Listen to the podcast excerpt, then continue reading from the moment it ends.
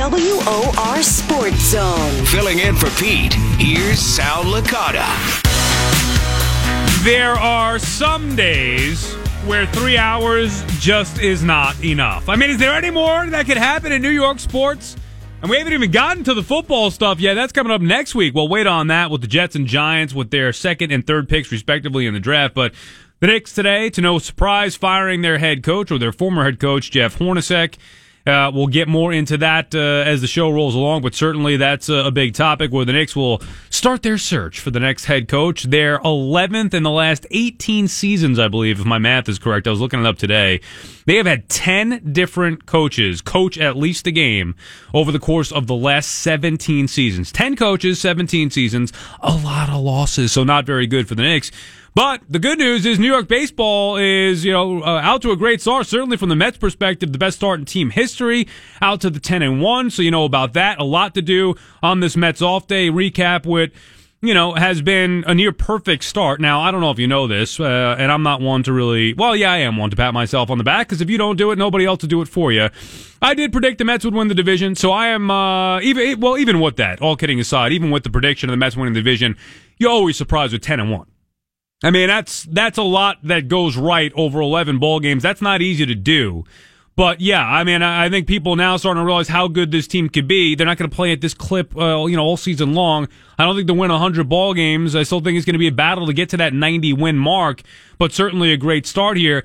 But yeah, I mean, people I think doubted this team and what they could be going in. They talk about you know, competing for a second wild card spot if they're lucky, if they're healthy. Oh, if they're healthy, they'll be good. Well, you know what? Uh, you, you could say that about any team, and now that's the excuse. Well, the Nationals don't have Daniel Murphy. Well, you know what? The Nats have not been playing good baseball, and I'd rather be ten and one than six and six, or whatever the Nationals are at this point, behind the Mets.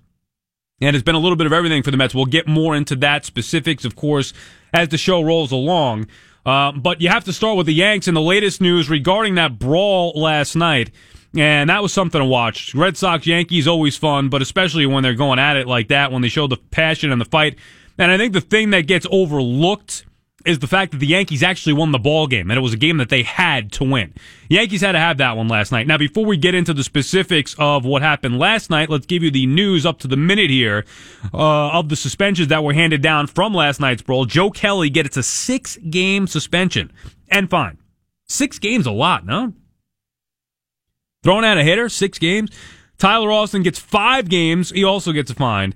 Uh, oh, excuse me, a fine, and also fined last night uh, Alex Cora and Phil Nevin, the third base coach, Phil Nevin. Now, and both players, by the way, will appeal their suspension, so that means they'll be available tonight at the very least. Six games, I feel like is a lot, and five for Tyler Austin. I did not think Austin had a real dirty slide. Uh, was it the cleanest of slides? No, but I don't think it was. I don't think he went in with the intent to injure. He could have controlled his cleat a little bit more, where he didn't go spikes into the leg of Brock Holt. But I don't think that that type of slide warranted what happened the rest of the way. You already had the benches clear and the bullpens come out and everything when the incident actually happened. And then later in the game, you have Joe Kelly on the second pitch, not the first one, which is kind of soft throwing at Tyler Austin, and Austin, you know what? He's not going to have it. He's a you know fiery guy, passionate uh, player, and he runs out there and charges the mound, and the rest is history. And then Cora with his histrionics, you know, fl- sign language toward Phil Nevin, the third base coach, tell him to stay in your box. Basically, that you know, who are you? Get in your box over there at third.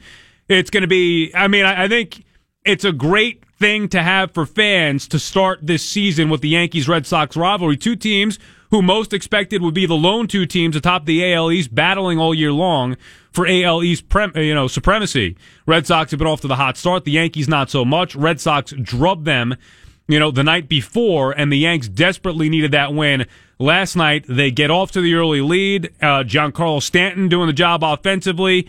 Gary Sanchez, you knew it was just a matter of time before Sanchez. I'm, I'm a little more concerned about Stanton as opposed to Sanchez going into last night. I don't think Stanton's a great hitter. I do think Gary Sanchez is a great hitter. I know you're thinking, well, you're not Stanton you know, MVP, blah, blah, blah, blah, blah. You watch him and you watch how feeble he has looked. The two platinum sombreros. I mean, how you go 0 for 7 with five strikeouts in a game after you just recently struck out five times in a game and look as bad as he did, that is mind boggling to me. Mind boggling. Missing fastballs. Gary Sanchez hitting the ball hard at times, just in a little bit of a funk.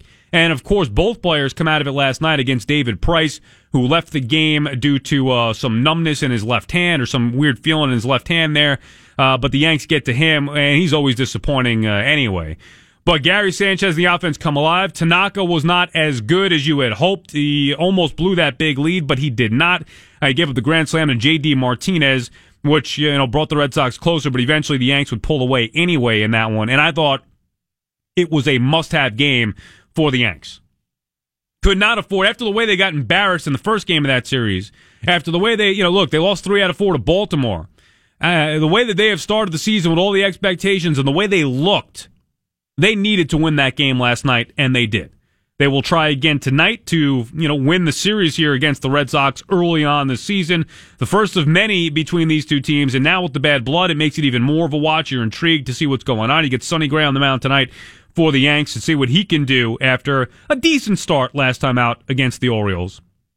And Sonny Gray and Rick Porcello in Game Three of that all-important series. Yanks coming in at six and six, Red Sox at nine and two. So that'll be fun to watch and see if there's any more, you know, extracurricular stuff going on between those two teams. But it's anytime those two teams play, it's special, especially with the expectations that they both had coming into the year this year. Now with the brawl, now there's legit bad blood, not only between the players, but between the coaching staffs as well. That's fun. That makes it even more intriguing all season long. Great that it happened nice and early, adding even more intrigue to an already great rivalry with the Yanks and Red Sox. Mets don't really have the rivalry with the Brewers, but it's going to be intriguing to see if they can keep this hot streak going, right? I mean, now it's going to be such a huge deal when this Mets team finally does lose. You worry about what's going to happen after. Because you're, you're going to learn about the Mets when they finally lose a ball game or when they lose finally lose another ball game. You're going to see how they respond. Are they going to make it stick? Or are they going to get right back on the horse and start another winning streak? You'll learn about this team. And look, it may not be this week. All right, maybe they lose a game, win a couple, lose a couple. But you'll when they go into their first little rut of the year, that's when you're going to learn most about this ball club. Great start. Essentially, nothing has gone wrong. I mean, you look, you feel bad for Travis d'Arnaud, and you don't know. There's still no update on whether he's going to want to have surgery or not. It's not a significant loss for the Mets team. Him personally, yeah, it stinks. d'Arnaud's not a big factor on this ball club. I thought all along, uh, look, it's year six. It's the same stuff with d'Arnaud. Always hurt, never performs. And I thought Plawecki eventually would take over the everyday role. And now he's got no choice but to do that. I mean, I guess him and Tomas Nido will split the time for the time being. Maybe Lobaton gets in the mix eventually. d'Arnaud's not a big time factor all the main pieces have been healthy and have been performing. I mean, last night you get Zack Wheeler stepping up, having the best start of the year. Going into se- Zack Wheeler had the best start of his career, but the best start of this Mets season. A guy who wasn't even on the team to start this 10 and 1 season pitches their best game going in the seventh inning. And the best thing you like about it is just the one walk. Wheeler competing. The guys we told you about moving to the bullpen, forming a super pen. Remember, you heard it here first. Mets are better than the Nats. Mets will win the division. Super pen, deep lineup, best team since 2000, even better than the 2015 team. You heard it here first. Nobody else was saying. I don't care what station they're on. All of a sudden, now it's a story. Holy, look what Gsellman and Lugo could do out of the bullpen. Well, I mean, why are you surprised? You know why? Because you should be listening to me. And if you were watching and paying attention, you would know that that would be the case. Gsellman and Lugo were supposed to be weapons last year. Lugo got hurt. Gsellman, for whatever reason, couldn't get it together. You saw the change in attitude this spring. You saw the change in role going from the starting rotation to the pen. And now you've seen with Mickey Callaway and Dave Eiland their impact on him. Both those guys have been enormous weapons for this team to start to form what has been a super pen. You hate to pat yourself on the back, but sometimes you feel like you got to. 800 321 0710, 800 321 0710, the number to call. Plus, we have pairs of Mets tickets to give away. Two pairs of Mets tickets, in fact. You get a chance to see the best team in baseball. We'll give one pair away in the 7 o'clock hour, one pair away, I don't know, from now until 9. So you have that to look forward to. Uh, we'll do NBA stuff. We'll actually have SNY's Taylor Rooks in studio to do a little NBA playoff preview as their regular season wrapped up yesterday. Get set for the NBA playoffs, what I think should be an exciting NBA playoff this season. That will start uh, Saturday, so we'll do that at 8 o'clock. So a jam packed sports zone for you, and we're just getting started. 800 321 0710. It's the Sports Zone with Sal Licata filling in for Pete McCarthy on The Voice of New York, 710 WOR. You're in the WOR Sports Zone. In for Pete, here's Sal Licata.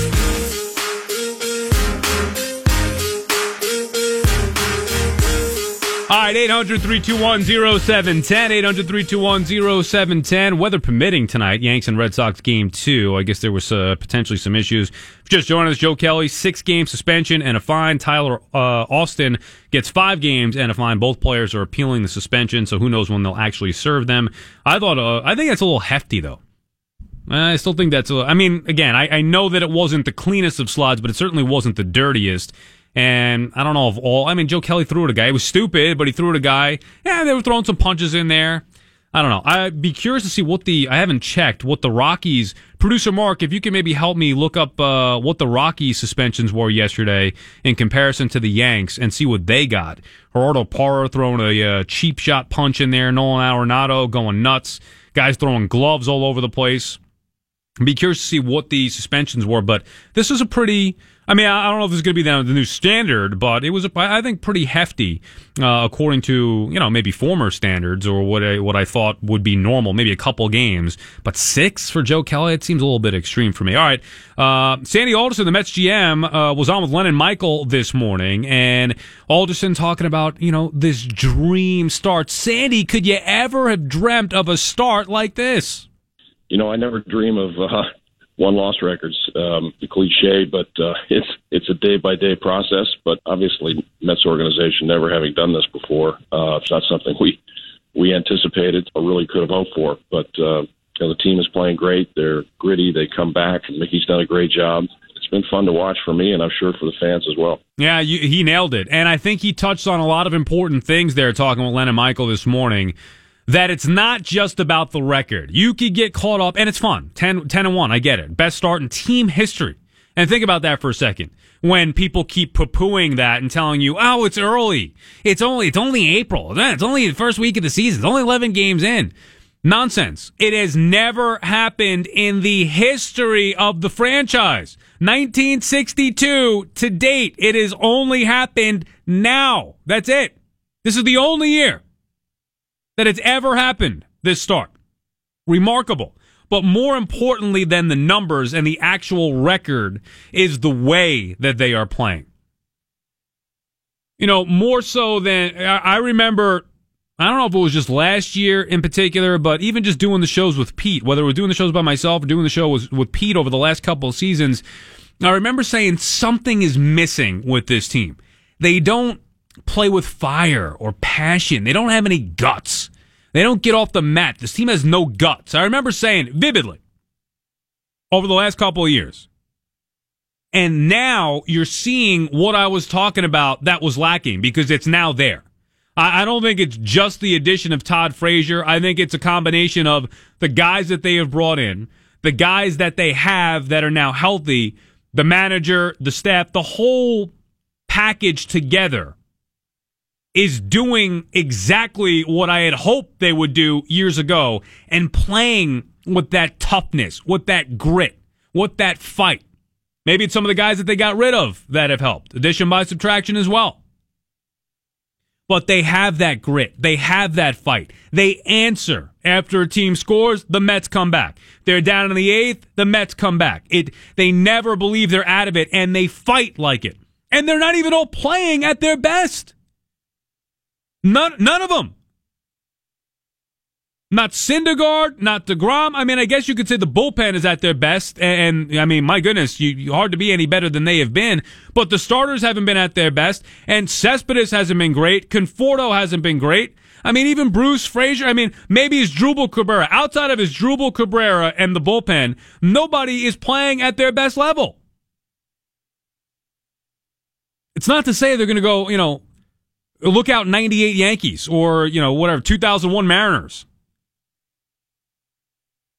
Was it 2000 Mariners or 2001? Whatever. You get the point. Not like they're going to win 115 games. I'm not saying that. but it is refreshing to watch good, aggressive, tough baseball, passionate baseball being played where they care not about themselves and their individual stats. Uh, where they're not afraid to, you know, fail in a spot. They care about winning. Keep the line moving. Hey, if the salt and pepper shaker's making it happen, more more power to you. Send me one of the shirts. I don't care. Uh, here's another one from uh, the Mets GM this morning with Len and Michael uh, talking about uh, possibly getting some help with catcher with the news of Travis d'Arnaud. Yes and no. Anytime you have an injury, you know the bottom feeders come out, and uh, so I've had plenty of inquiries over the last 24 hours or so about catching elsewhere. But we're not we're not actively looking, but uh, naturally, and you know, it would be prudent for us just to have, have a sense of what's out there. But you know, we've got Tomas Nido with us currently. Uh, we were able to get him down there quickly from uh, Binghamton in, in the event that we did this, get this diagnosis with Travis. Uh, we've also got a very good uh, veteran backup catcher, Jose Lobaton, in Las Vegas. So at the moment, we're covered, but um, you know we're always looking. Yeah, there's no need to go out now. If they were going to add a catcher, Jonathan Lucroy would have been the guy. Right now, there's no time to panic. It's a backup catcher. They'll be able to find one if needed. Right now, they don't need it. Whether it's Nido, whether it's Lobaton, who I actually liked Lobaton. I like that addition. I, I shoot. I thought he was better than d'Arnaud when they signed him. I'd rather have him start than Travis d'Arnaud. So uh, I think the Mets will be fine at catcher. You know, unfortunately, like I said, you feel bad for d'Arnaud, the person, the player it's horrible. And now to again be injured, especially in a year where he was actually being productive to start, and in a year where the team is 10 and 1, you don't want to miss out on that. Unfortunately, it looks like he's going to be out for a significant amount of time, although no decision has been made. Uh, also, producer Mark informed me that no suspensions have been yet handed out with the Rockies Padres brawl, so we'll keep you up to date on that. One more from Sandy this morning with Len and Michael. Uh, what about Wheeler staying in that rotation after his terrific performance last night? He was great last night. There's no question about that the the really good thing is he's not on his way back to Las Vegas today. But I think it's you know it's very difficult for us to project where we're going to be in uh, you know five days or ten days. But I think that certainly his performance last night warrants other opportunities. And given the fact that Vargas is really not ready yet, you know I think I think it's likely that he'll be uh, in the rotation for for now, and then uh, you know we'll see how things develop with him and with uh, everyone else in that rotation currently. And the one thing that the Mets need, no, don't rush Vargas back right now. They just need some length out of their starters. I mean, that's what you want to see. You want to see some length, specifically out of DeGrom and Syndergaard. DeGrom's been battling. He's just not going deep enough into these games. Syndergaard has been good, but not efficient enough. And, you know, maybe even Good's been a little bit strong after his last start. Eh, I mean, they both each have two wins. So you can't be that critical, but they, you'd like to see them at least pitch into the seventh inning. 800 321 0710. Bob is in Commack. Bob, you're on the voice of New York, 710 WOR. What's up, Bob? Hey, Sal. How are you? Good. How are you? Good. Enjoy your work at night with Mark and Andy after the Met games. Thank you. Appreciate that. We're having fun on Sports Night after the games. You certainly look like you are. I have been a Met fan for over 50 years, season ticket holder. You stole a little bit of my thunder with respect to uh, the pitching not up to par yet, the starting pitching, and they're really not hitting on all cylinders with the with the batters. But here's the one thing I notice extremely different too from this year and prior Mets teams. They are working the count like I've never seen before. If you watch the Yankees last year, they would constantly work the count, get the other starting pitcher out into the other other team's bullpen, and the Mets are doing this this year. The Mets traditionally always would be flailing, you know, three or four pitches. They sit down, striking out. I've never seen them work the count as they have this year. And I know we're crediting the pitching, and when Mickey has done it's great. But I think that's one thing that I think has been overlooked. That that is a key to their success because they're getting into the other team's bullpens and it's working. No, so. they're, they're, I think it's a great point, Bob. They're grinding out at bats. Hence the salt and pepper thing. These guys grind it out, and they're playing loose. They're playing together. They're having fun. I've always said this for years: is that it's not just about the talent. It is also about guys having fun and having chemistry. Chemistry is such a huge part of success. Usually, you get to the major league level. For the most part, talent's going to be close to equal. Okay. The difference can be the way that they gel together and the team chemistry. And they have that, and they are grinding out at bats. And it's not just, oh, go up there and draw walks. We want these guys to be. No, it's about smart at bats. Be aggressive Yeah. when you need to be aggressive. Pick out a pitch and, and hammer it somewhere, but be aggressive. Don't be foolish up there. Don't be reckless. Don't give away at bats. Have smart at bats. Be patient, but also aggressive. It's a fine balance, and I think they've walked that line to a point of great success this year. Yes, they have. And, and one other point, you look at this infield last year, starting infield, Reyes at third, not a third baseman. Cabrera at short, hurt, not, not really 100%. Walker at second, not really 100%. Duda at first. Compare it to this year, night and day. Bob, Night. excellent point, and thank you for bringing it up. Excellent point about the defense. And we talk about how fun it is to watch, you know, the lineup grind it out and come back and fight. Well, it is, it, it, to me, it's one of the most beautiful things to watch in a baseball game is great defense. And we have been deprived of it for years. Well, not this year. Their defense, for the most part, I know, look, Rosario's made a couple errors, Frazier's thrown a couple, whatever. It happens. But their infield defense with a real third baseman at third, you haven't seen this since David Wright in his prime. I mean, Wright has always had issues throwing the ball anyway, but Todd Frazier is playing, you know, coming in barehanded a ball, firing across the diamond, slick with the glove over third, as dribble, as smooth as you can be at second base. I mean, they haven't had that. Not Neil Walker, not Daniel Murphy. I mean, I can't remember the last time they had a smooth, legit second baseman over there. And Rosario at short since a young Reyes. I loved Cabrera in 2016, but he's not, I mean, eh, because he's smooth and he's got great hands, and he was a real fielder, the first thing that we've seen in quite some time when he first came here. But now you move him to second, you make the most of that, you bring in Rosario at short, he gets to everything over there. Great arm, great feet, great quickness, hands, all of it. And at first base, you actually have a competent fielding first baseman. Duda as a player was each Lucas Duda is a losing player. He's going to hit a lot of home runs, but he does it in bunches, doesn't give you good quality at bats, doesn't play with any fight, any passion, and he plays awful defense. Adrian Gonzalez already in a week has gotten bigger hits than Lucas Duda has in his entire Met career, and he's made more plays defensively. Whether it's scooping out a low throw by Frazier, whether it's throwing across a diamond behind Trea Turner to get him in Washington in a big inning. Uh, you can blame the Nationals for, you know, being bad base runners, but the Mets took advantage of it. Adrian Gonzalez, an excellent defender. Infield defense has been spectacular to start. Best I've seen in a very, very long time. Back to your calls. Do some uh, Knicks as well. We got Mets tickets to give away, so stay tuned for that. 800 321 0710 Sports Zone. Sal Licata and for Pete McCarthy. Voice of New York, 710 WOR. Snickers. This is the WOR Sports Zone. Filling in for Pete McCarthy, here's Sal Licata. Do some Knicks in a little bit. Right now, take the baseball calls. Mets, Yanks, whatever it is that's on your mind. Brian Cashman at the game today asked uh, about uh, you know the incident last night. Cashman saying I have no qualms with anything that happened on our side. It's not something that we caused, not something that we created. We got kind of just dragged into it. It happens, so whatever. Yeah, I actually like that quote from Brian Cashman. I don't think that uh, again. I don't think that what Austin did, his slide ca- was enough to cause all that that went on. I mean, the little you know scrum uh, to begin with right after the slide, fine, it happens. Then it should have been done. Joe Kelly, you know, throwing at him on the second pitch, I thought was a little much. I thought the Red Sox were a little sensitive because they were getting beat up last night. Um, I thought that that was uh, a little overreaction um, from uh, from the Red Sox last night, but nonetheless fun to see. 800-321-0710, 800-321-0710. Eric is on Long Island. You're on the Voice of New York. What's up, Eric? Hey Sal, listen, I can't believe that everyone is saying that that, that slide was legit because I played a lot of baseball growing up, and I was a pretty good slider, and I was a lefty lead. In other words, I would lead with my left foot, and I would I would I would push myself up from with my right and, and, and land straight up on the bag. Now his went about a foot off to the left of the bag. Mm, I know, but will you think it was dirty with the intent to hurt, Eric? No, no, no, I- no, I don't. I think it was to do to to distract the play. Right, and it really wasn't going to distract the play anyway because it looked like Holt was coming off the bag. He wasn't going to turn and fire to first. Um, well, my, well, my, my, well, my, my point is he he wasn't trying to put his foot on second base, which he should have been doing.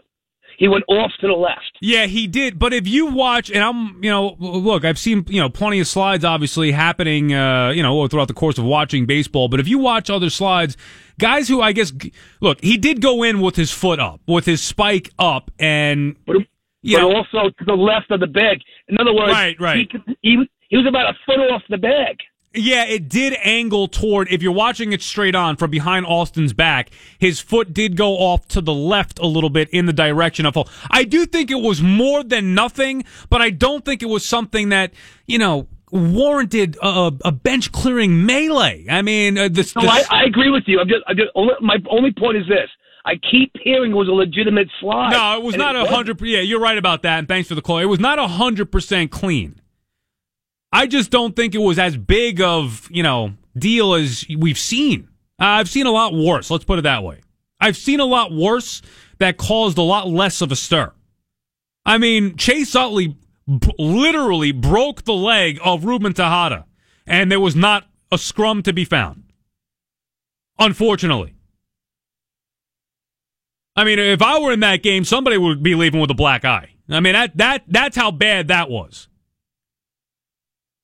This was uh, this was a this was a play where if you're Holt, you look at Austin, you could maybe you know have some choice words for him, let him know you didn't appreciate it, and that's it. You move on. And I think that they did that, and then the you know the bullpen's clear and the bench is clear, and then they had that out. But no, that wasn't it. Joe Kelly has to throw on the second pitch after a slider away, comes in and drills Austin, and Austin reacted right. I'm I'm in agreement with Brian Cashman. Uh, with, uh, I'm in agreement or an agreement. I, I don't know. I, I need to learn English today. I agree with Brian Cashman. I do think the Yanks reacted properly in this spot. Jake is in Long Island. What's up, Jake? Hey, what's going on? All right, obviously the Mets aren't going to keep up this pace, and I'm a diehard fan. Are you sure, Jake? Are you sure? I hope. Yeah, yeah, right. But uh, what do you think about keeping Wheeler? You know, keeping him up. You know, if he keeps doing this good job, and you know, the Salmon, and I just, you know, I, I don't have any faith in Wheeler. I get nervous every time he touches the ball. Me too, Jake. But here's the thing Zack Wheeler is not only pitching for this season to make the big club, he's pitching for his major league career. He's got to prove that he can stay healthy and be effective if he wants to be a major league pitcher. And he's got to earn a spot on this team. That was proven by his demotion to start the season. Now he's got an opportunity. He needs to go out there and be the best he can be. He did that last night. Do I believe that he's going to continue to be this consistent moving forward or that good consistently moving forward? No, I don't. But I, think Wheeler has shown he can be that guy. He's just got to do it consistently. And I guess thanks for the call, Jake. Uh, usually I hang up on you. That time you hung up on me. But I think Wheeler's got a lot to prove, and he's going to be given another opportunity. You heard Alderson on this morning with Len and Michael. He's going to be in that rotation because Vargas isn't coming back right away. And not only is he competing with potentially Vargas when he comes back, but what about Matt Harvey? Everybody gets thrilled about Matt Harvey. Ooh, five scoreless innings for Harvey against the Phils. Well, then you watched in start two, or as I like to say, episode two, final season of Harvey Day. And, you know, he goes out there against the Nats Sunday Night Baseball, and he's lucky it wasn't worse. He was lucky to survive the five innings, giving up, what, four runs? Lucky to survive that. Harvey's got to be better. Matz has had one bad, one good. He's got to be better. So Wheeler's going to push maybe those guys to be at their best. And whichever one's not doing their job, that's the one that I would make the odd man out. But the Mets are in the right spot here. I said this before the season, and you can go back and check the tapes, whether it's at SNY or whether it's right here. Lugo, Gsellman out of the pen. That's it. Even with Vargas out. I want Lugo in that pen. Him and Gsellman could form a super pen, be weapons there. Sure, sure enough, 11 games later, you've seen what happens. And then Wheeler comes up, takes that start, and he has been effective. Wheeler is a starter. Lugo Gsellman. Lugo could be versatile. I think Gsellman's a sure bullpen guy, and I think Lugo's better off in the bullpen, especially on this team. Tony in Manorville, you're on the voice of New York 710 WOR. What's up, Tone? Yeah, how are you? This is uh, that second baseman on Boston. Brock Holt. If you look, And if you look at the uh, Major League Baseball interview, he's like a coward. He was saying those guys are bigger than us, so I don't want to get involved. Uh, I didn't hear him uh, say that. I didn't. I mean, I'm assuming he's referring to Judge and Stanton. I did not hear him say that. Yes. Well, look at Major League Baseball. One of the interviews there, and you know something. The Yankees. I'm, I hate the Yankees, but they'll be all right. I'm hoping for a Subway Series this year. Yeah, I don't know if I want that. no, I want it. And the the key for the Mets is now. Why do you want it, Tony? You want retribution for 18 years ago? You want to finally beat the Yankees? And the I'd rather. I hated it then. I wouldn't want it now. Uh, look, uh, all good, uh, good health. I hope the Yankees do well. I don't like sharing that stage with the Yankees from a Met fan's perspective. Oh, I want it to be the no. Mets World Series.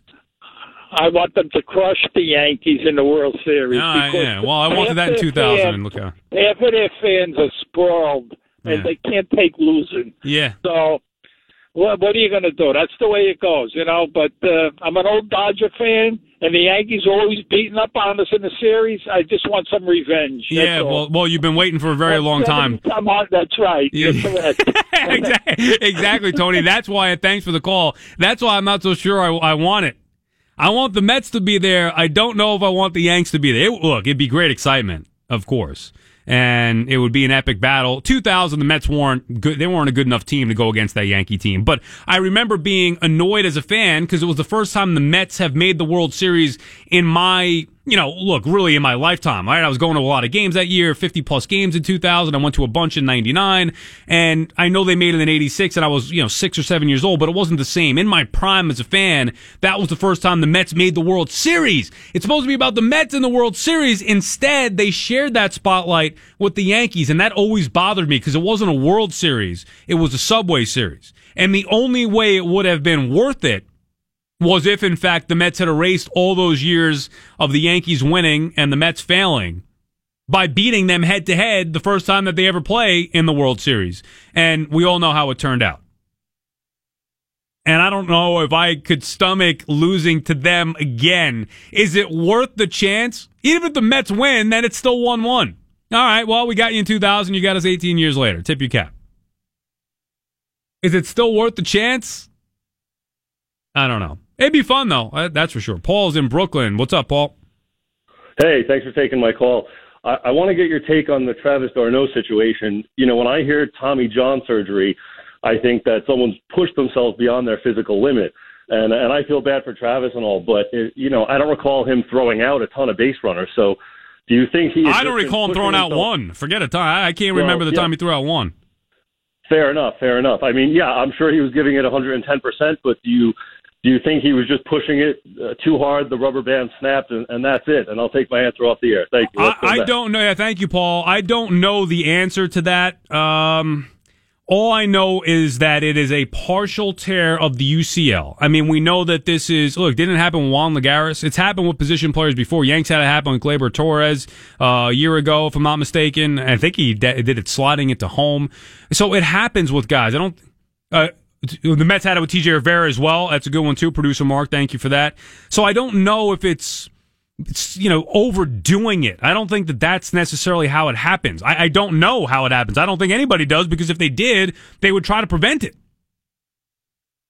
Not like d'Arnaud's throwing 100 pitches, you know, every five days and throwing warm up sessions in between. He's a catcher. So how do position players get this? Could just be something that happens to, to people's arms. He's been very unlucky, Travis d'Arnaud. As much as I get on him, for his performance or lack thereof. He's been very unlucky, and personally, you feel bad for a guy like that who's trying to get going for once in his career. And the Mets are off to a hot start. He was contributing on a part time basis, finally, maybe finding his niche. And unfortunately, it looks like he's going to be done for quite some time, but he hasn't made a decision yet on that surgery. 800 321 0710, 800 321 0710. More your calls, do some Knicks on the other side, and got a lot to do. Mets tickets still to give away. One pair next hour, one pair in the 8 o'clock hour, NBA, baseball, all ahead. It's Sal Licata in the Sports Zone, filling in for Pete McCarthy.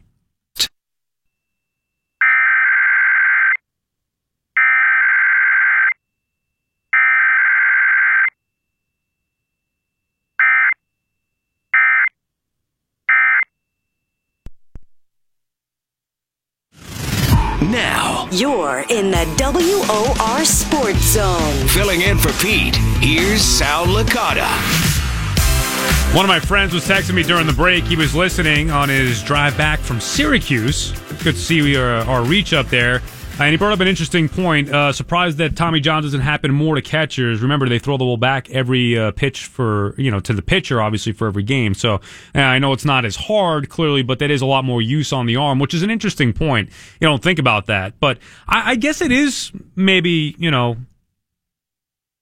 um, something to think about why maybe it doesn't happen more often with catchers as much as they do use the arm. I don't, I honestly, I have no idea. I don't know why it would happen to TJ Rivera, why it would happen to Travis d'Arnaud. You could assume why it would happen to Zack Wheeler and Steven Matz. I mean, you know, pitchers, it, it makes sense for position players maybe not so much. And I also don't know. Now, maybe you could correct me if I'm wrong on this, whether it's a caller, producer Mark. Doesn't uh, Tanaka have a partial tear of that same thing and he decided to battle through it? I mean, that's why you don't necessarily need the surgery. And Tanaka, we've all been waiting for it to fully tear, and it's never happened. I mean, he's been going out there and still dominating. So, am I wrong with that, producer Mark? He does. So does Seth Lugo. Seth Lugo has it as well. That's but apparently, right. partial tear could be 25%, and 25% or more is where you need to get the surgery. Okay. So they must be less than 25%. And what's what's d'Arnaud at specifically? He's they haven't at, released that yet. Oh, okay. I thought I saw some. Oh, okay. So maybe somebody That's was, what somebody was tweeting yesterday. About the percentages. Okay. So we don't know what percentage. Okay. Let's go to uh, Brody on Long Island. What's up, Brody?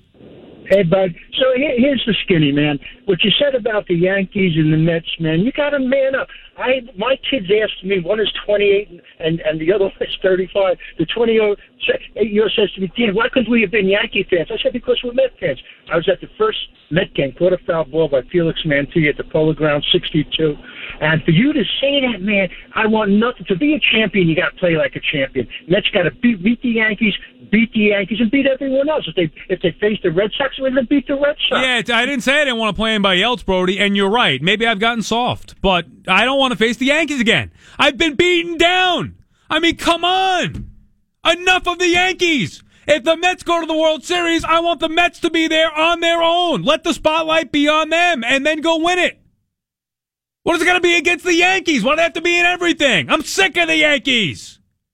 And I'm sick of losing to the Yankees. In a perfect world, they would have beat the Yankees in 2000. End of story. Yankees can have all their championships, all their great history, all their great glory, but the Mets fans would always have had that moment over them. Yeah, but you know what? 2000 World Series. That would have been if things were right in the sports world. If there was a sports god. But of course, what happens? The Mets go feebly in five games, and the Yanks celebrate not only that they win and beat the Mets, they do it in Shea Stadium. Makes me sick. Here's the news with Jeff McKinney. Zone. Filling in for Pete, here's Sal Licata. Well, although it was expected, the New York the New York Knicks making some news today. Easy for me to say by firing Jeff Hornacek. I really feel bad for Hornacek, first of all. He did not uh, deserve the fate, but we all knew that that was what was going to happen once he was, in fact, hired by Phil Jackson, especially once Phil Jackson was fired. You knew it was just a matter of time before Hornacek got the boot as well. So the Knicks, once again, will start uh, their head coaching search. It's uh, going to be the 11th time in, I think, 18 seasons. Right now, to get some more insight to that, we welcome in the Athletic's, Mike Vorkunov. All right, Mike, uh, you were there, Mills, Perry, press conference today. Really not much coming from that. What did you learn, if anything, from uh, what Mills and Perry had to say today?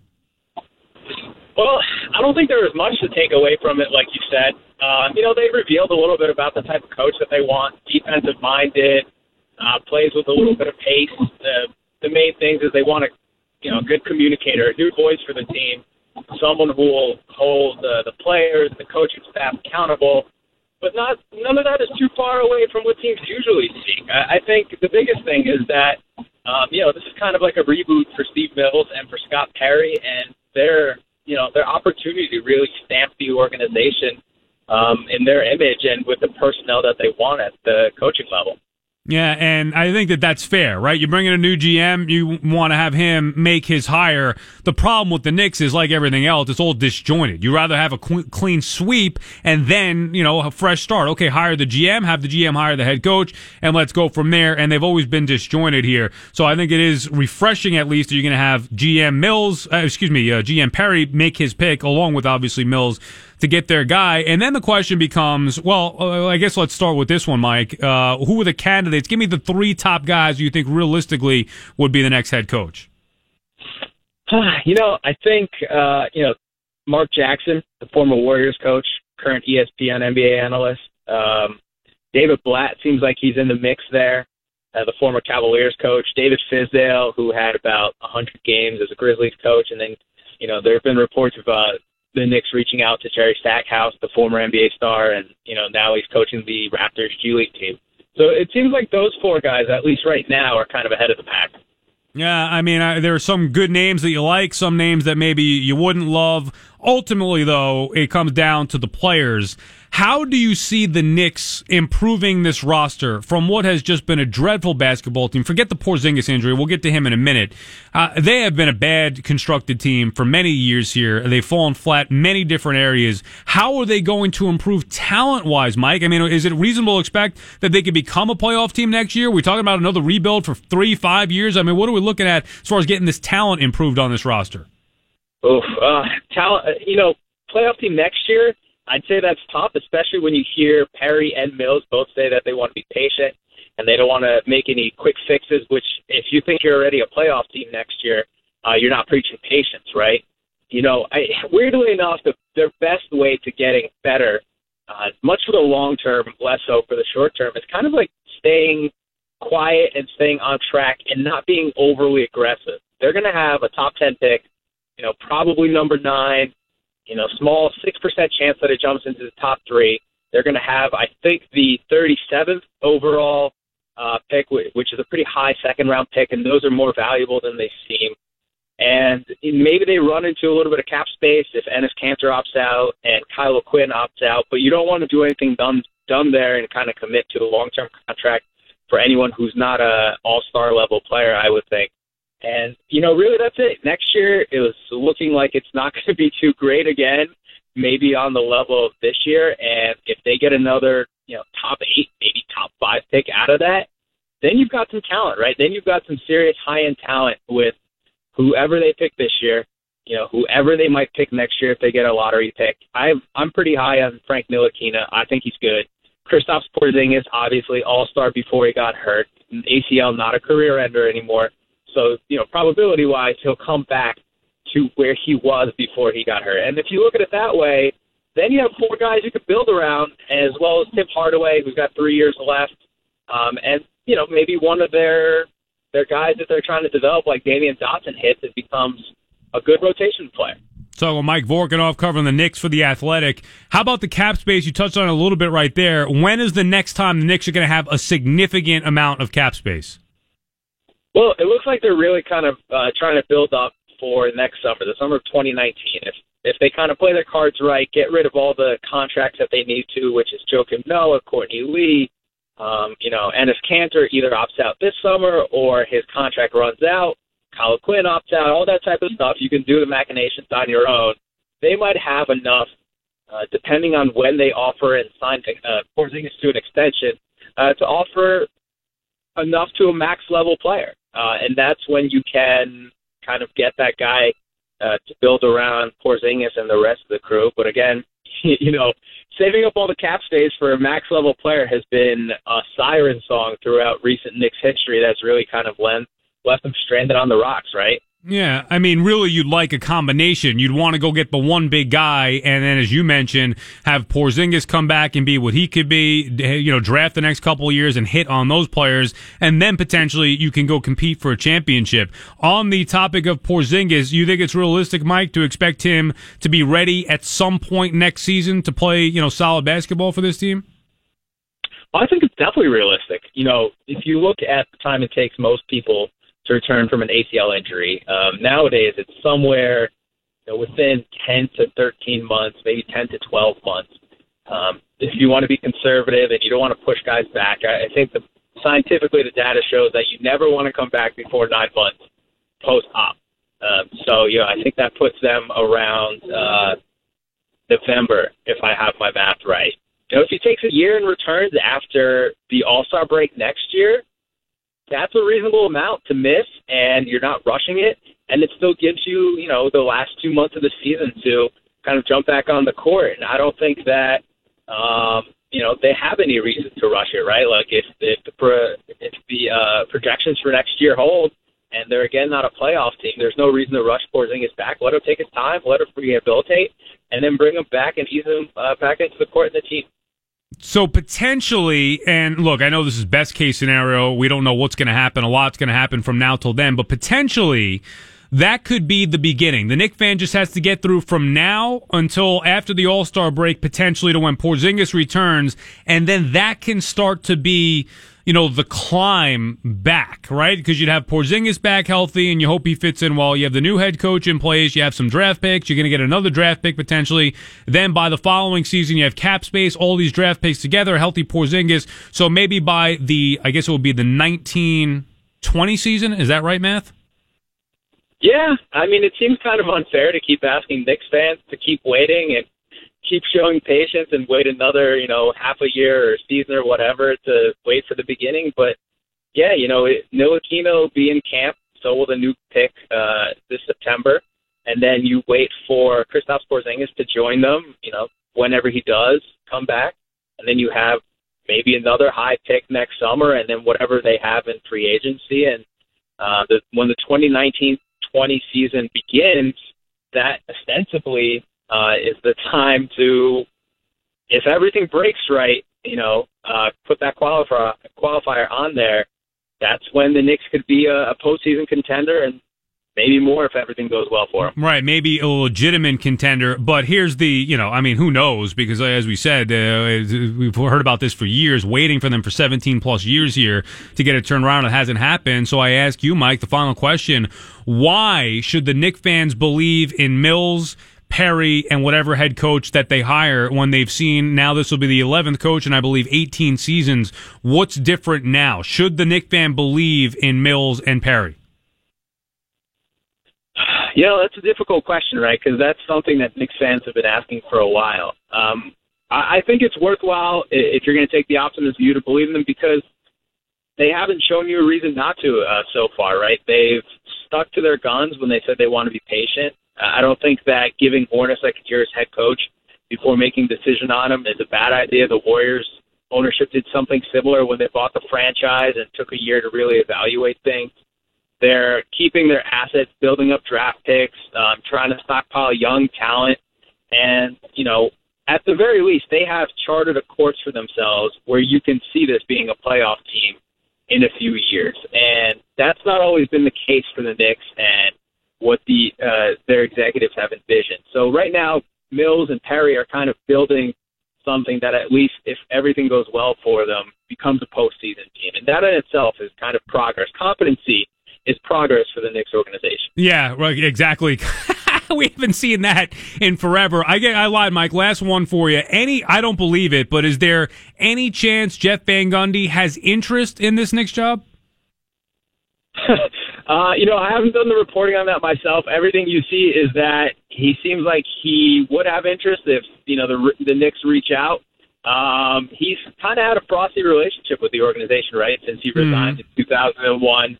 Um, I know the Knicks say always uh, once a Knick, always a Knick, but you know that's that's kind of a truism that hasn't always proven to be true. Um, so, you know, eh, nothing would surprise me, but I, I think that you know if you try to go to the well with Van Gundy, and I'm sure he would make a good coach. There, there are question marks there too, right? He hasn't coached in 10 years in the NBA. He coached in a totally different era of the NBA in terms of style of play, in terms of personnel.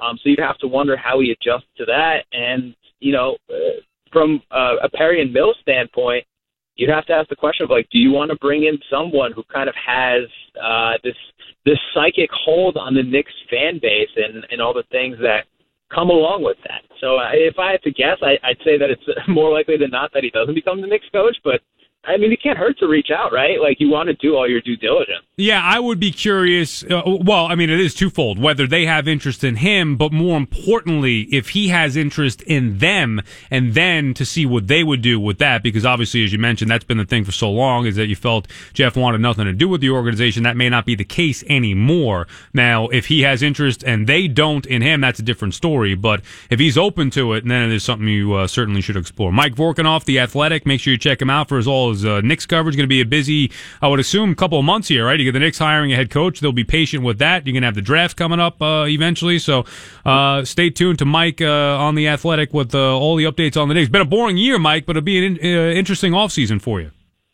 Yeah, all the excitement they missed over the regular season, they're just going to cram into like three months now. exactly. All right, Mike. Thanks for your time.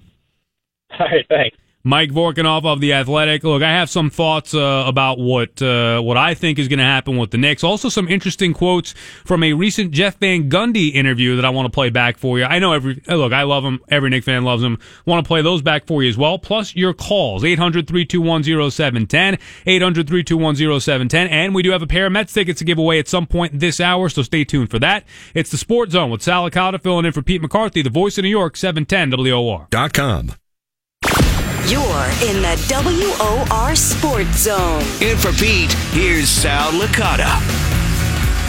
Happy birthday, Ray Martell! Did you know that? Uh, did you know that producer Mark that Ray Martell's birthday was today? I did. The Mets gave him an off day for that. Yeah, exactly right. That's what he gets for his birthday. A nice off day uh, with the family. So happy birthday, Ray. He'll be back with you tomorrow. So will Petey Mack. Coverage begins 6.05 right here on the home for the New York Mets, uh, WOR. And the Mets taking on the Brew Crew for three. Steven Matz goes tomorrow night, so you don't want to miss that. And if you can't, uh, well, you know what? You can listen to the game and go to the game. Get out to Citi Field and go check that out. 800 321 0710. 800 321 0710 is the number if you want to call. Mets, Yanks, whatever it is that's on your mind. Knicks, certainly. Now, I was listening to my friend Jimmy Traina's podcast today.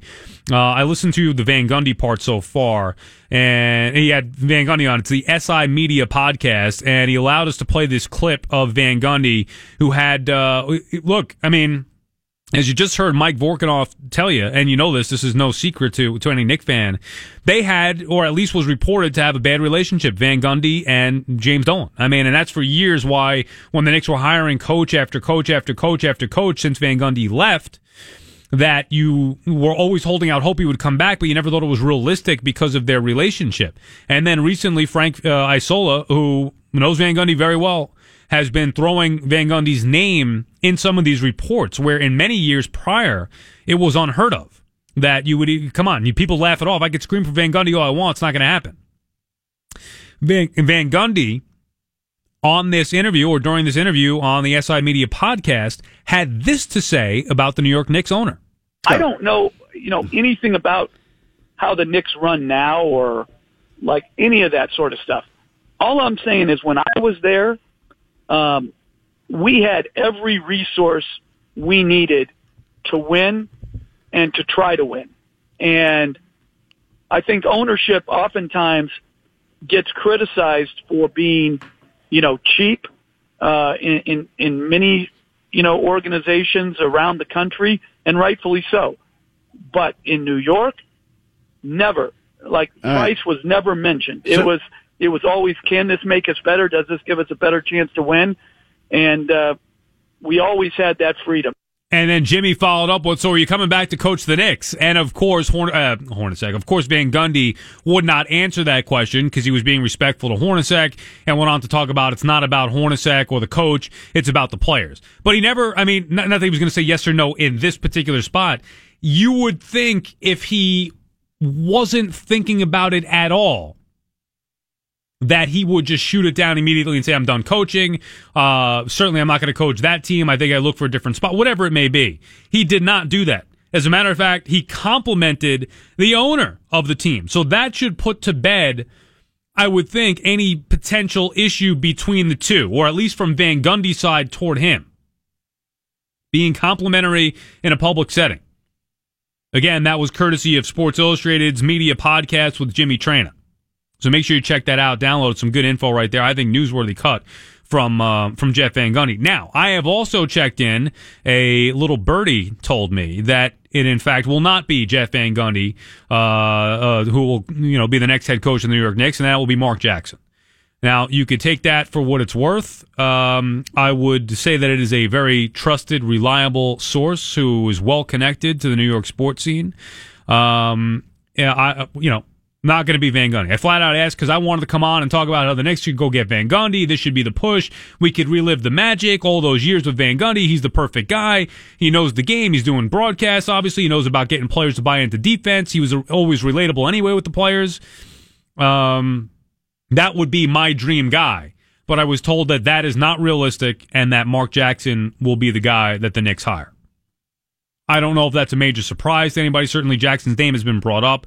Uh, I know Blatt and his relationship with Perry Mills. You know, Fizdale's name has been mentioned. There's been a bunch of Stackhouse keeps coming up. But after you know checking in with you know my source today, Mark, I I firmly believe Mark Jackson will be the guy for the New York Knicks, and I think it's a good hire if that's to be the case. I don't think I love it. I don't know. I've been turned off by Jackson for the last several years whatever the issues were with uh, you know the religious nonsense and all that stuff. I don't care about that. I care about winning basketball games, getting the team to play some defense and buy in. Uh, I just don't love. I don't know. Maybe I'm being unfair. Jackson was a good Knick. I, yeah, look, I look at him as a pacer as well. Okay, but I would not be. It would not be the home run hire to me. It's an okay hire. Is Mark Jackson any better a coach than Jeff Hornacek in reality? I don't know the answer to that. But to Van Gundy's point, doesn't really matter who the head coach is. You need to get some players in there. 800 321 0710. 800 321 0710. Mickey is in Manhattan. What's up, Mickey? Hello. Hello. Yeah. Got to turn the radio off, Mickey. You're on the air. What's up? All right. Oh, this should be fun. Hey, Sal, when I hear you on the radio, I'm back at Ebbets Field, kid. Okay, Mickey. I well, I appreciate that. Uh, thank you. I don't know what that means exactly. Well, you bring me back with the baseball. Okay, Mickey, I gotta, I look, I gotta let you go because I don't, as much as I love myself, uh, I don't like hearing myself on delay uh, with the radio in the background. So I don't know what that means, bringing you back with the baseball, but I'm glad we could, you know, make it entertaining for you. Speaking of Ebbets Field, I wanted to read this press release. Thank you, Mickey, because you just reminded me of something I wanted to do. The Mets had a, of course, now I'm not going to be able to find the email. Did I delete this? I hope not. Uh, no, here it is. Mets are celebrating Jackie Robinson Day, and there's a couple of reasons why I wanted to bring this up. First of all, you should get out to uh, the ballpark at Citi Field April 15th. Mets announced today they're, uh, going to have some activities uh, going to take place Citi Field to commemorate the annual league-wide Jackie Robinson Day. This is Sunday, April 15th, prior to the 110 game versus the Brewers. Uh, there's going to be a tour given by Jackie Robinson Foundation scholars, pregame ceremonies with Jackie's wife, founder of the Jackie Robinson Foundation, Rachel Robinson, along with their children, Sharon, David Robinson, uh, excuse me, David Robinson. So you want to uh, check that out. A lot more going on as well. You know, all the players are going to wear number 42. Um, so it's a nice celebration that the Mets will have. But also, the reason why I bring this up, and I think it's topical, at least in my mind, I've been reading this Tiger Woods book or listening to this Tiger Woods book. I've been telling you about that last several shows that I did. And there was a story in there that I never heard before that back in 1997, and I remember being at the game, Armando Reynoso pitched it for the Mets. I forget who they were playing that. Now, maybe it was, the, yeah, it must have been the Dodgers. Mets Dodgers. It was like a Tuesday night, whatever it was in '97. Armando Reynoso on the mound, but it was Jackie Robinson night, and that was the night that Bill Clinton was on hand to throw out the first pitch. So it was a big night at, at Shea Stadium. Every the, ballpark was basically packed, which it never was in '97. It was packed until Clinton. He didn't throw. Excuse me. He didn't throw out the first pitch. I think he came out in like the sixth or seventh inning or something like that.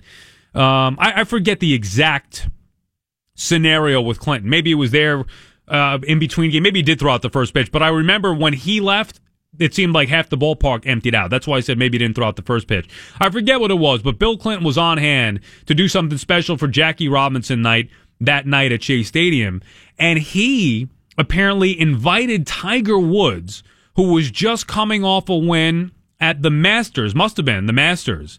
And he won. I think it was Tiger's first win at the Masters, or, or yeah, it had to been because that was the time, right? April. It was early April and Tiger refused to go and be Bill Clinton's guest along with Jackie Robinson's wife, and he didn't even decline in a respectful manner.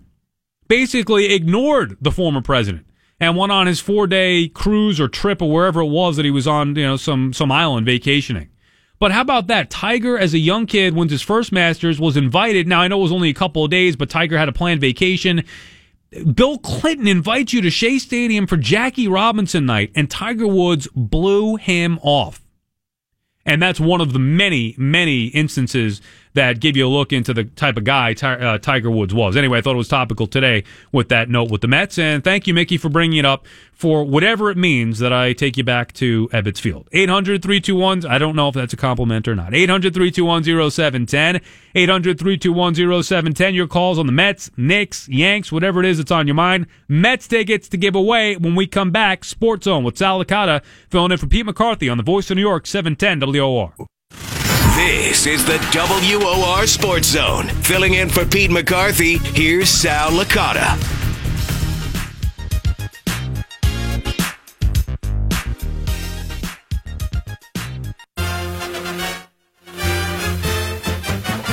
Right now, your chance to win a pair of tickets to the Mets take on the Rockies May 5th out at Citi Field. And if I'm not mistaken, that's Yoenis Cespedes Gnome Night. Be caller number 52 at 800. Caller number 50. That's all right, Mark. You'll get through them quickly. That's Cespedes. 800 321 Did you just say 52? Yeah, for Cespedes. Look, the lines are lighting up. There will be 52. He's got two hits. You want to just make it caller number two? No, 52. Come on. You can, you can check through them. Uh, 800-321-0710, and you're the winner. Brought to you by the New York Mets and by Coca-Cola. Get to Citi Field Saturday night, May 5th. See the Mets take on the Rockies. The first, it is the first 25,000 fans in attendance will receive a Yoenis Cespedes Garden Gnome, courtesy of New Balance. Purchase tickets at Mets.com slash tickets. Sorry, Mark, but I just it comes to me. I like doing it based on the players' numbers there. I actually want to go to that game. I want, I uh, I like the gnomes. The gnomes and the bobbleheads are two things that I like collecting. I'm going Saturday for the fireworks. Oh, nice! So this Saturday fireworks night. Who's who's pitching? I should check the. Um, I wanted to do that. Harvey. It is Harvey Saturday night, so it goes Matz Friday, right? So Harvey Saturday.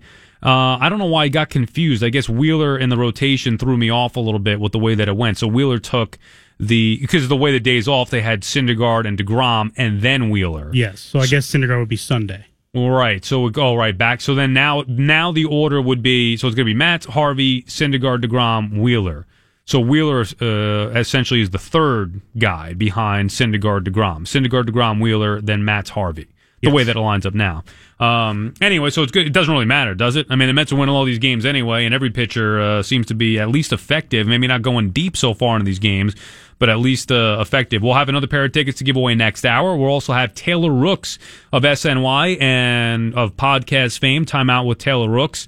She will join us in studio at 8 o'clock. We'll go around the NBA as I want to preview the NBA playoffs. Actually, de- uh, NHL playoffs started last night, and Devils playing tonight against uh, against the Lightning. Uh, NHL playoffs to me are intriguing, not as much as the NBA playoffs though are in the first round. We'll dive into that in some detail with Taylor.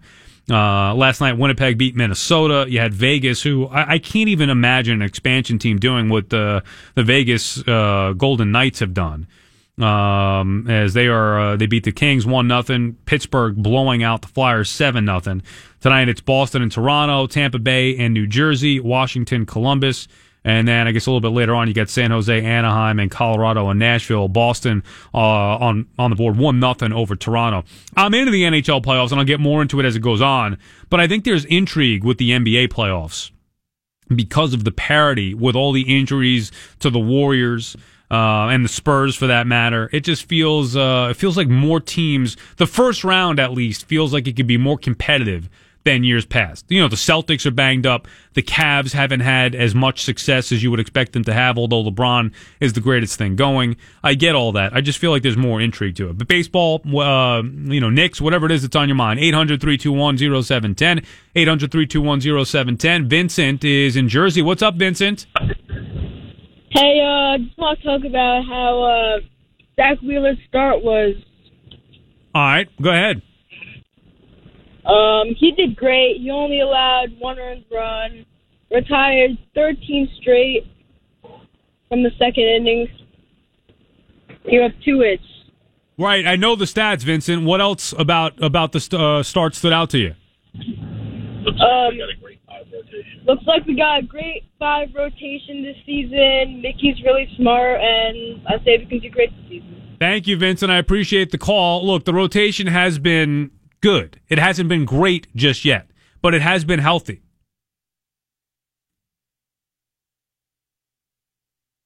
And I think that's the most important thing right now. They've been effective when out there for the most part but they haven't gone deep into games. Look, it's only a few starts in, couple starts, few starts, depending on which pitcher it is. Wheeler was tremendous last night. You're right about that. And if they could rely on him to be, you know, the fifth starter or whatever starter until Vargas comes back. And even Vargas, when he comes, maybe he'll be a guy who could go six, seven innings. Who knows what he's going to give you? But they have enough to where even if something went wrong with, say, Harvey or Matz, where they should be okay to plug the next guy in and get quality starts out of him. My biggest concern right now and I do think those guys will get better. I do think Syndergaard will start to pitch seven, eight innings. I do think DeGrom will start to pitch seven, eight innings. My biggest concern right now with this team would be the overuse of the bullpen. You don't want that to become the pattern. And Callaway's aware of it. We're not saying anything he doesn't know because he's referenced it, saying they've been fortunate with the you know the snow out, with the days off, the way that it's scheduled. They've had an opportunity to rest a bunch of guys to where they can use them in almost every game so far. Well, that's not going to be the case when they get into a stretch like they're going to be after tonight, where they don't have an off day again until Monday the twenty third. One, two, three, four, five, six, seven, eight, nine, ten. Ten days in a row they'll be playing. That's a nice little stretch there where they're going to have to manage the bullpen a little bit better and make sure the guys get rest. Well, how do you do that? You have starters go deeper into games. How about last night, the Marlins and Donnie Mattingly taking out Garcia out of that ball game after six no hit innings, throwing seventy seven pitches. I mean, what a joke! What a, what have sports become? You know what's sad? And again, listening to that podcast, the SI Media podcast with Jimmy Traina, had Jeff Van Gundy on. Van Gundy brought this up, and I think it's an excellent point. When talking about NBA, Traina was joking around asking him if he were commissioner, what would he do? One of the things he said was that he would make it, I don't know if he said penalize teams for losing, but make more, uh, make there be no incentive for teams to lose. In other words, teams could tank right now and they think that there's a benefit for it. You're going to get a high pick. And if you do that several years in a row, whether it's the Astros in baseball, whether it's the Sixers in basketball, some some people think that that will lead to success ultimately. It doesn't. It doesn't guarantee anything other than losing in the years that you're giving up. But sports now have become about that a lot more than they used to, where you used to have teams that lost consistently, but they were at least trying to some extent. Now you have a team like the Marlins, for example, or in this example in baseball, where they clearly are not trying to win. How's that good for anybody? How is that good for the sport? How is it good in the NBA where you have teams tanking for years, losing on purpose? You ha- it, it doesn't I mean, the whole point of sports is to try to win, right? You're supposed to have competitive balance and having these teams try to win these games. And it doesn't happen anymore. Because one team has success after years of futility and not trying, and then everybody wants to copycat that, that blueprint and think that that's going to work. Well, it might, but it doesn't guarantee anything. And not only that, it should be illegal.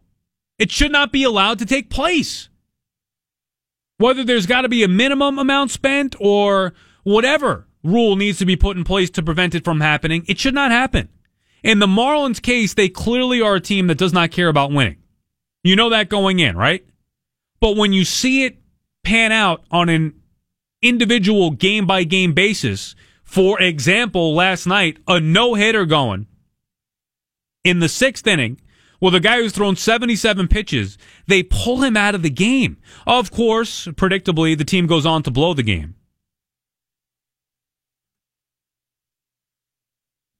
But that's even beside the point. Doesn't matter at that point. How do you take that guy out of the game? If he had 100 pitches, I can understand. It's not about the no hitter.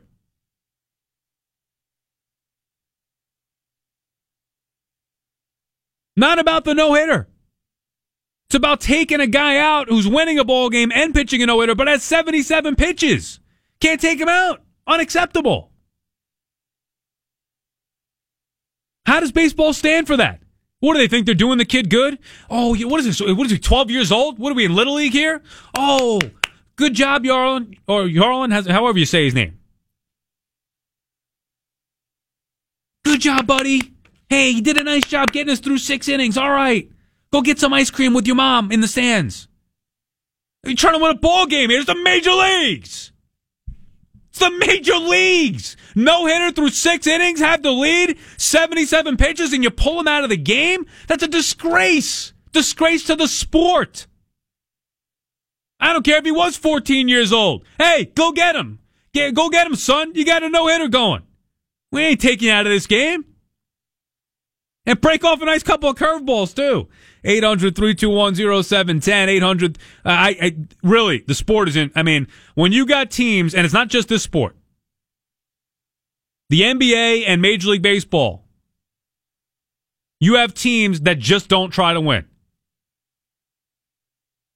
I don't think that's the case in the NHL. You may have teams that rebuild from year to year, but they are competitive in trying to. Know, you've seen teams rebuild quickly there. They are competitive each year.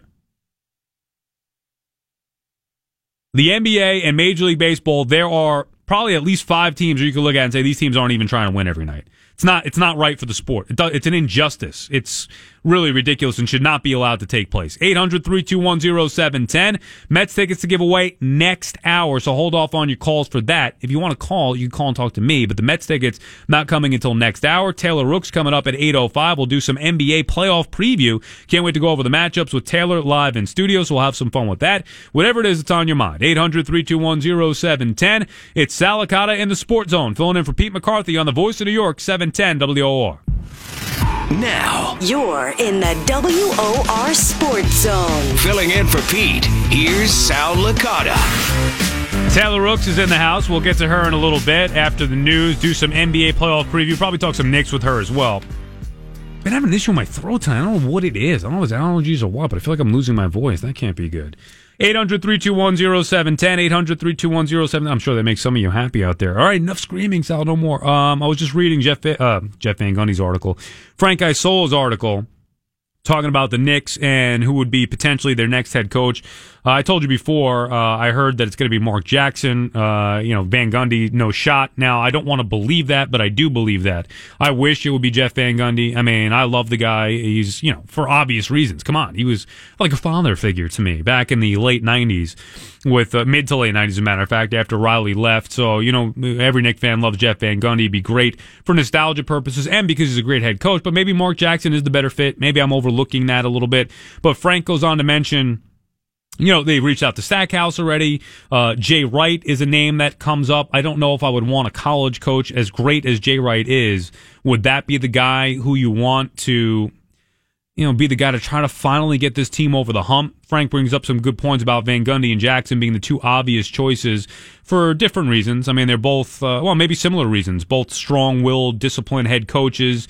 You know, defense, uh, preaching guys. Uh, with that, Obviously, Van Gundy has a much uh, more extensive resume than Mark Jackson does, but Jackson helped get that Warrior team started and going in the right direction.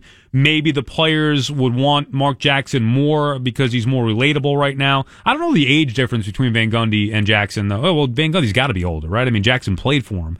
I would think that it's a little bit different, so maybe Jackson uh, would be more the guy that the players can relate to as opposed to Jeff Van Gundy.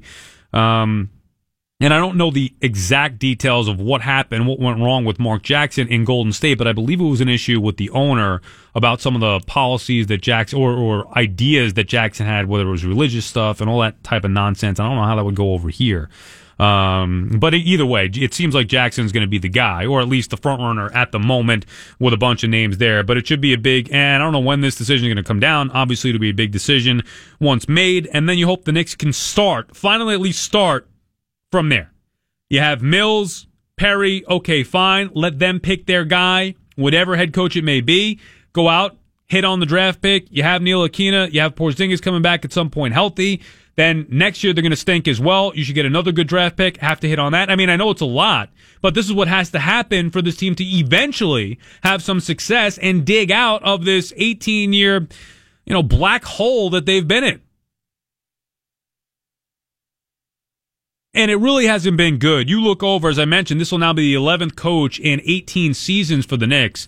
Outside of Mike Woodson, there not one of those coaches has, has had a good record. Not one of them. And we're talking about Hall of Fame guys here. Lenny Wilkens, Larry Brown. I mean, they, they, the Knicks have stunk so bad. They've become so irrelevant. And any little, even this year, I got sucked in. Last year before the season, I liked the roster. Oh, Rose and Noah and Melo, they're going to be competitive. Then, of course, I was dead wrong and they were awful. This year, I get sucked in. They're playing hard. They're playing passionate. Kanter fighting with LeBron. Ntilikina sticking up for himself. This team maybe has something here. Maybe they can make the playoffs. Maybe they can be a 500 team. Of course, it falls apart. Some point, you would hope that they could get a turnaround and start winning some basketball games. I mean, it is New York. They used to be the team. Hard to believe for some young fans, but the Knicks were it. There was nothing else mattered. And it's been so long that, I mean, they haven't mattered in so long. They, they just have fallen off. They're, they're not relevant, and it's sad. Well, maybe the next guy could bring him back. All right, Taylor Rooks coming up next at 8.05. We'll do some Knicks with her, some NBA playoffs uh, preview as well. Can't wait for that. Right now, the news. WO